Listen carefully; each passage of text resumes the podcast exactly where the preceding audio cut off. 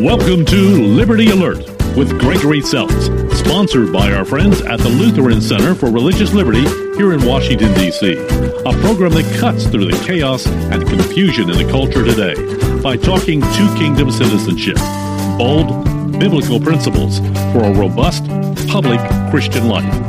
And now your host, Dr. Gregory Seltz. Day, good day, Washington, D.C. I'm Gregory Seltz. Welcome to our program, The Liberty Alert, where every week we try to cut through the noise and take on the issues, especially the public issues that matter to people of faith. We're privileged to have on the program today Congresswoman Vicky Hartzler of Missouri's 4th District. And where I've gotten to know her well, especially is in her leadership on the Values Action Team, uh, the congressional side. And she's a tremendous leader for the things that we at the LCRL hold dear religious liberty, the sanctity of life, the defense of marriage, and of course, educational freedom. Welcome, Congresswoman Hartzler. Well, thank you. I'm so glad to be here. Well, listen, two of the four things I just mentioned, I want to talk to you about today. Um, first of all, the sanctity of life, and then secondly, education, because I know you have some legislation that you're putting forward as well. First, the sanctity of life. Um, Dobbs, the end of Roe v. Wade. Why is this vital to our nation going forward? Well, every life is valuable and it has a God given purpose. And uh, that's the most important thing that we need to protect and defend life. And this decision, uh, Roe versus Wade back in 1973, was a wrong decision. It was an right. overreach by unelected judges that should never have occurred. And uh, the court last week rightly uh, made the decision that this really isn't a, a, right under the Constitution and it needs to be left up to the, the people, the elected representatives of the people. And they gave the power back, which that is, you know, so unusual and historic that a uh, one of the three branches of government says, "Hey, we've got too much power. We're going to give it back." Right. But the bottom line, yeah, but the bottom line is that more lives are going to be saved now, and there are many, many states that have already uh, their passed laws, including here in Missouri, that we are a pro-life state, and there will not be abortion here. Uh, unless the life of the mother is in jeopardy. And we are embracing the mother in this process. There are multiple pregnancy care centers throughout our state and uh, standing ready to, to support every woman in an unplanned pregnancy situation, giving her the support to make sure that that baby is brought to life and helping her in her parenting or if she wants to make a parenting decision and for her child through adoption. Uh, there are other ways to uh, handle these situations and I'm excited for the lives that are going to get to live. We've lost 63 million Americans at the hands of abortion since 1973. And my heart just breaks for wondering what, you know, what plan God had for each one of those uh, children. Who knows, you know, we maybe have had a, a cure for Alzheimer's or cancer by now. Uh, we don't know what contributions they could have uh, given to us and so now more babies will be able to live and it'll be good for all of us. Right. And you know, the one of the things that often gets thrown our way, and by the way, you know, we were we've been a part of this all the way back to I guess the early 80s uh, my wife, she served in clinics in New York City. We worked with Cardinal O'Connor in our work in New York City. You know, we've been on the streets of this and we've seen the damage that it's done to our culture, to women, to men. I think the one argument that always gets brought up, and it really bothers me, it's that that somehow pro-life is chauvinistic and and really if you think about it i think pro-choice or abortion is the most chauvinistic thing. What happens to women is they're either abandoned or they're supposed to get an abortion and the guy says that's all you know i have no responsibility. I guess the point i'm saying is strong women are pro-life and and and we've got to take back that narrative. And as a strong woman this is a movement led by women. You're so right and um, i think women know that that the, the devastation that occurs after an abortion. Uh, right. Uh, many people know women who made that choice. And like you you pointed out, some, many times they are coerced into doing it by a boyfriend. Uh, they think they have no choice. They're not aware of the crisis pregnancy center or the pregnancy help center in the area, um, and and uh, they regret it their whole life. And studies have shown that women who have had abortions, and it could be as high as one in four women have had one, but they have increased depression, uh, mental health, anxiety. um, problems the rest of their life. Uh, right. Uh, guilt. And of course, those things can be overcome through the power of Jesus Christ. Uh, and w- many women have received that healing from it. But right. they are, in some ways, victims of this uh, uh abortion industry as well that has made a lot of money off of them.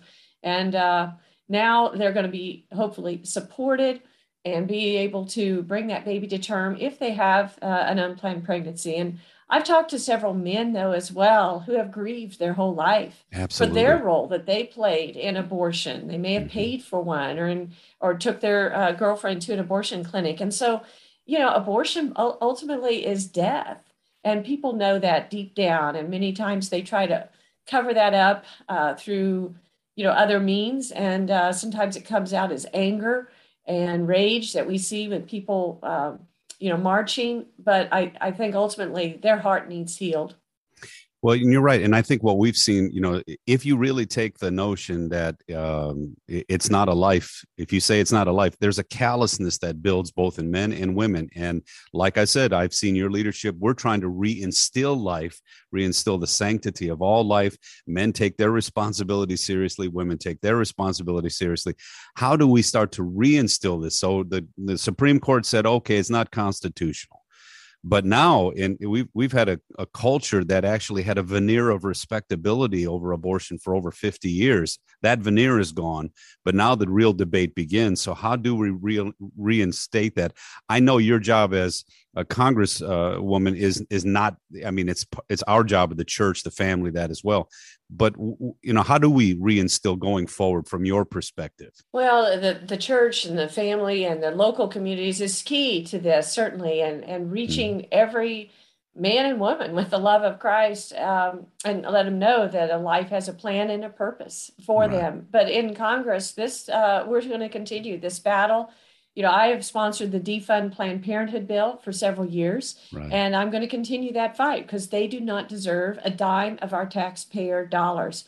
I also am the sponsor of the Women's Right to Know Act. And we know that with this decision, it's up to the states as well as potentially elected representatives in Washington, D.C., to make these decisions. But right now, we have several states who still are promoting abortion even so much that there some companies are paying for people to go there and putting it in their benefit package and have an abortion. It's unbelievable right. uh, what is occurring. But um, that's why we could pass a law at the federal level saying that women have the right to know about the health ramifications and be able to see an ultrasound and to know these things before they make that decision.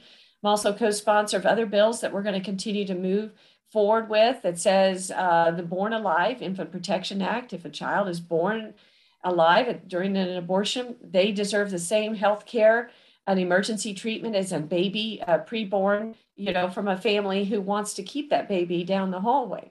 Uh, we also, I'm also a co-sponsor of the, the pain capable bill that's saying there's no abortion in America if there is uh, the baby can, once they can feel pain but I'm also the co-sponsor of the Life at Conception Act and the Heartbeat Bill, and and which says no abortions after that. So we're going to continue to fight at the federal level uh, for life, but we also need to fight at the local level and at the state level. All of this is going to be turned over uh, a lot of to state decisions as well.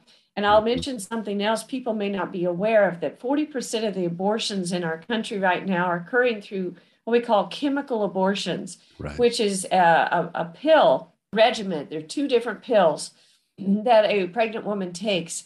The first pill stops the baby uh, and, and, from being able to be implanted, continue to be implanted in the uterus, and it and it comes uh, away from the uterus. It separates from, and then the second pill uh, forces the body to expel the the baby and it's and it's a horrific thing for a woman to go through on her own at, in home by herself.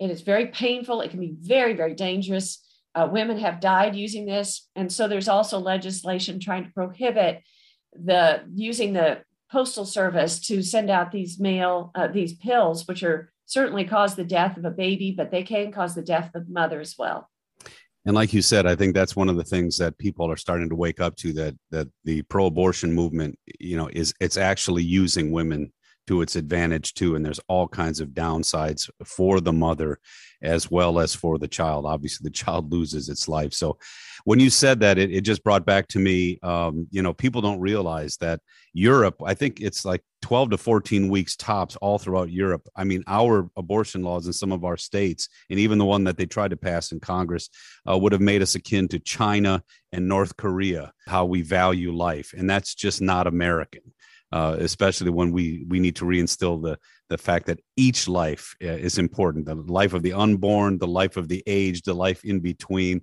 valuing marriage valuing sex as something between committed people who see babies not as a medical emergency but as a blessing.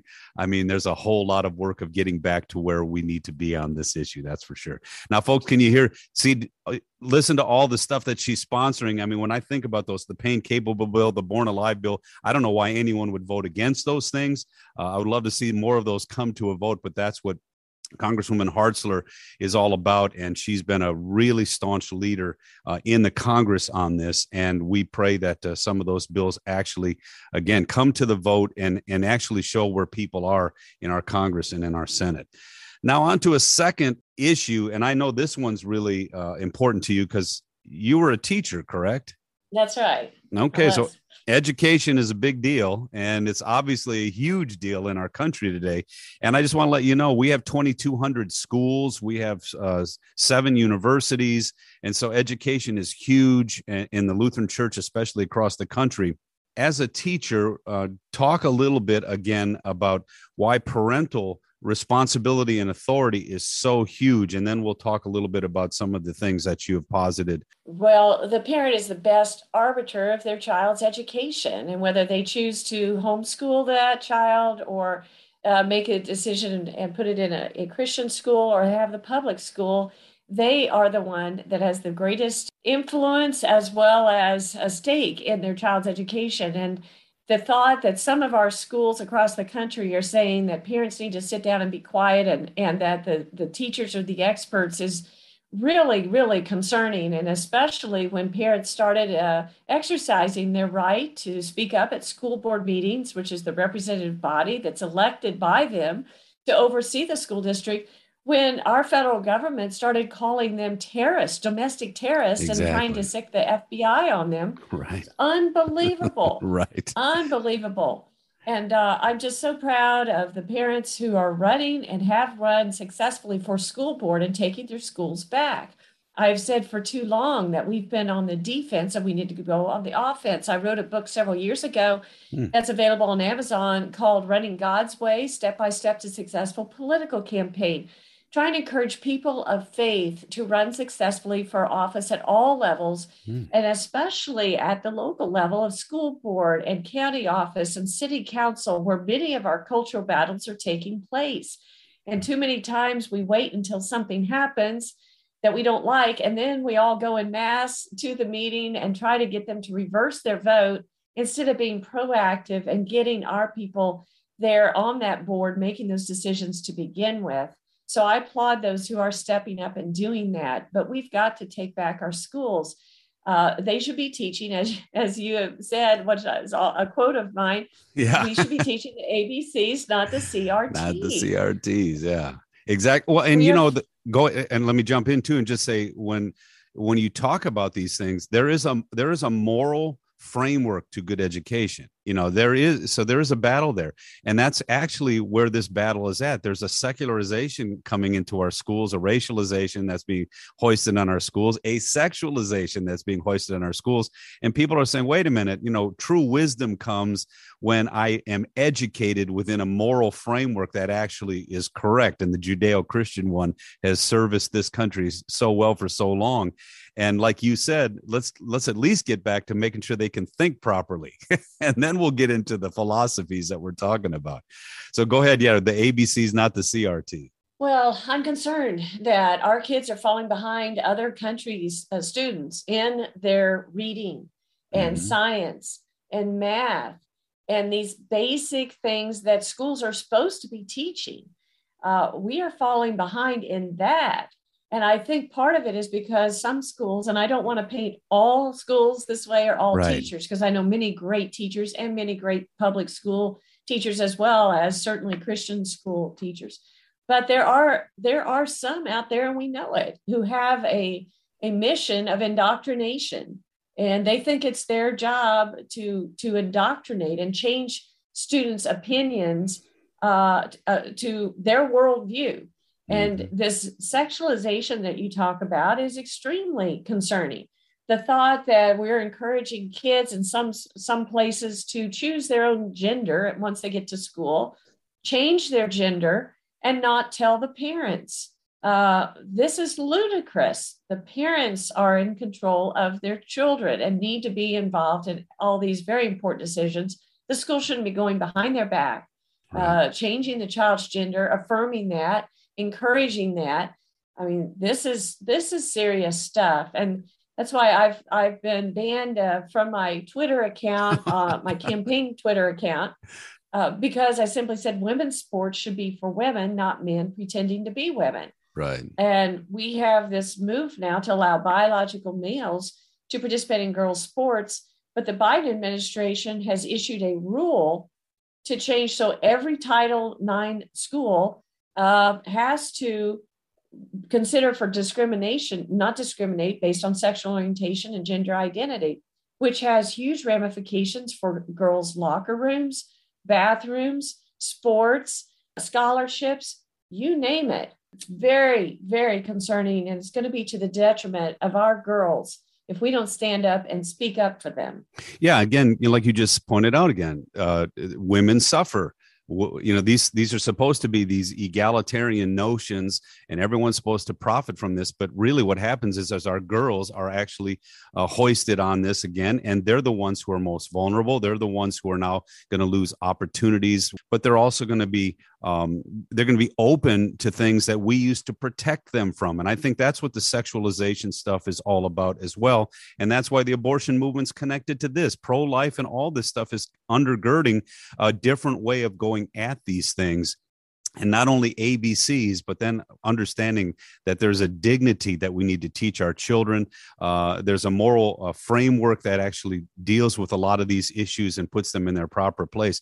And all of that should be part of a good education. I, I don't know if you think about it this way, but you know, I used to get involved in these issues a lot. And I said, look, if the state wants to involve itself in our educational system, that's fine, but they should limit themselves to good civics. I mean, that's what they should be concerned right. about. They should be concerned that we have a good civics program and people know how to be good citizens. That's the state's involvement. Uh, the rest of it comes from a different place. It comes from free people. It comes from church people. It comes from moral people and and people who strive for the truth. We don't need the state to dictate those kind of things to us. How did they get a hold of all of this stuff? Yeah, it has been going on for a long time. I think ever since the 60s when they took prayer out of the schools and said, right. no, we, we don't want to have anything to do with God. We're going to be 100% secular. Uh, and then you know, our universities have been taken over by by liberals uh, or yeah. socialists, and that's what's uh, educating our teachers. And I, as a teacher, I'll say all the teachers I know have a big heart. I mean, right. they're there because they care about kids and they want to uh, make a difference. But some with a liberal mindset and who don't have a biblical worldview think it's their mission and they think it's good to to be open and encourage and affirm kids and all kinds of uh, strange ways, but that's not um, compassionate to right. encourage a child to switch their gender. It it ultimately is dangerous, and if they have a sex change operation, uh, which many liberals support them doing, and when they're chi- a, a young person, you know, I think that's child abuse. Right. We know that 85 to 90% of these young people will ultimately settle in their biological sex once they get through puberty in their teenage years. It's a tumultuous time. There's they're confused. But if you affirm them and encourage them to have uh, surgeries to mutilate and change their bodies, it, it affects them the rest of their life. They never will be able to have kids. I mean, it's just wrong. So yeah. I think it's misplaced compassion that's actually hurting kids, and they need to realize that and reverse course. And that's and like you said, that, teachers and parents, I think, are all on the same page on this. uh, like you said, there's a bureaucracy that's bigger. That actually, I, there's a book called Get Out Now, where two teachers are saying, you know, we're trying to actually teach the ABCs. We're trying to actually do what we were trained to do, and there's there's this these uh, uh, challenges and these other forces that are that are hoisting these things on through curriculum and things like that. So there's a lot of teachers who are trying to fight back as well, and that's the point. It's what's best for our our kids, and I think the teachers in uh, concert with parents who really care about their kids above and beyond even education that's where the solution's going to be you know the one thing too I, I, think you were just pointing this out there's a whole lot of issues and i don't think you know we, we just had some issues over july 4th again where violence in our culture and and people are immediately going to things like guns and things like that but we're seeing a callousness in culture and that callousness has to come from someplace and i think it's when you're taught that you're a biological accident when you're taught there's no purpose in life when when you're taught uh, that uh, you know you're not taught to be wise anymore manners and morals are actually somehow suspect now it shouldn't shock us that we create people who don't value life, who don't even value their own life, and don't see any purpose in life. In pro life and a good education, that's what that's meant to instill. And, and so, again, in your leadership, what are some of the things, even in education, where we can actually get back to where our kids come out of our high schools and schools with a sense of who they are, with a confidence in who they can be, well, that is so true. And, um, you know, I believe that education should be based mainly at the local level and the state right. level, and the federal government shouldn't be passing laws dictating what should be done at our schools. But I do uh, know that we have 160 military bases across our country that have schools on hmm. those bases. And so congress is kind of like the school board for them. So i, I, did, I didn't know that. yeah yeah we oversee the curriculum there and have okay. jurisdiction kind of like the local school board. So i have introduced the no crt for our military kids act because i think critical race theory is damaging for every student in america and i don't want any of them to be mm-hmm. taught that our nation is a racist nation and we should be ashamed of it and that their destiny is determined by their skin color. But yet, the thought that that might be taught to a child of a military uh, member whose mom or dad is, you know, fighting for our country and pretend, potentially giving their life for our country is just abominable.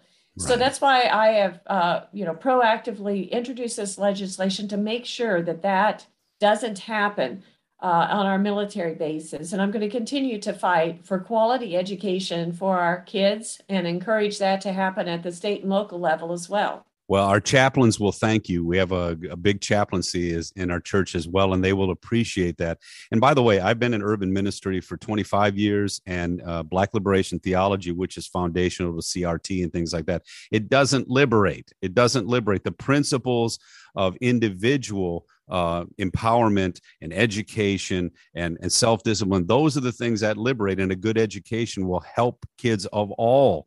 Uh, ethnicities uh, accomplish and, and make it in this country. And so, like you said, just making this a racial issue and teaching that some people can make it and some people can't, that's the wrong way uh, to go. So, um, parental choice. I know that uh, charter schools African American parents and Hispanic parents and and even poor, uh, you know, white kids parents they they want this. They want that opportunity to get their kids a good education, and they sure don't want to see the racialization happen as well. Again, I just want to say thank you. You are on top of so many of these things, and I learned something today too. I didn't know that that the that you handled all that on the bases, and I will make sure that I pass that word along too. But thank you for your leadership. And how can people uh, get to know more about you? You want to give your website here before you go? Sure. Hartzler.house.gov is my official website where you can learn more about the bills I'm introducing and the work we're doing. Uh, but also, VickyHartzler.com is my campaign website. I am running for the U.S. Senate in Missouri. I would love to have everybody's support, and they can go there and learn more. VickyHartzler.com. And wherever you serve, whether it's in the Senate or the House, we will be proud to uh, be there and support you. Thank you for your leadership. Thanks for tuning in today. To get to know our LCRL DC work better, check out our website at lcrlfreedom.org. Till next time, God bless you always. I'm Gregory Seltz. Have a great week. You've been listening to Liberty Alert with Dr. Gregory Seltz, Executive Director of the Lutheran Center for Religious Liberty in Washington, D.C. This program has been brought to you by the Lutheran Center for Religious Liberty.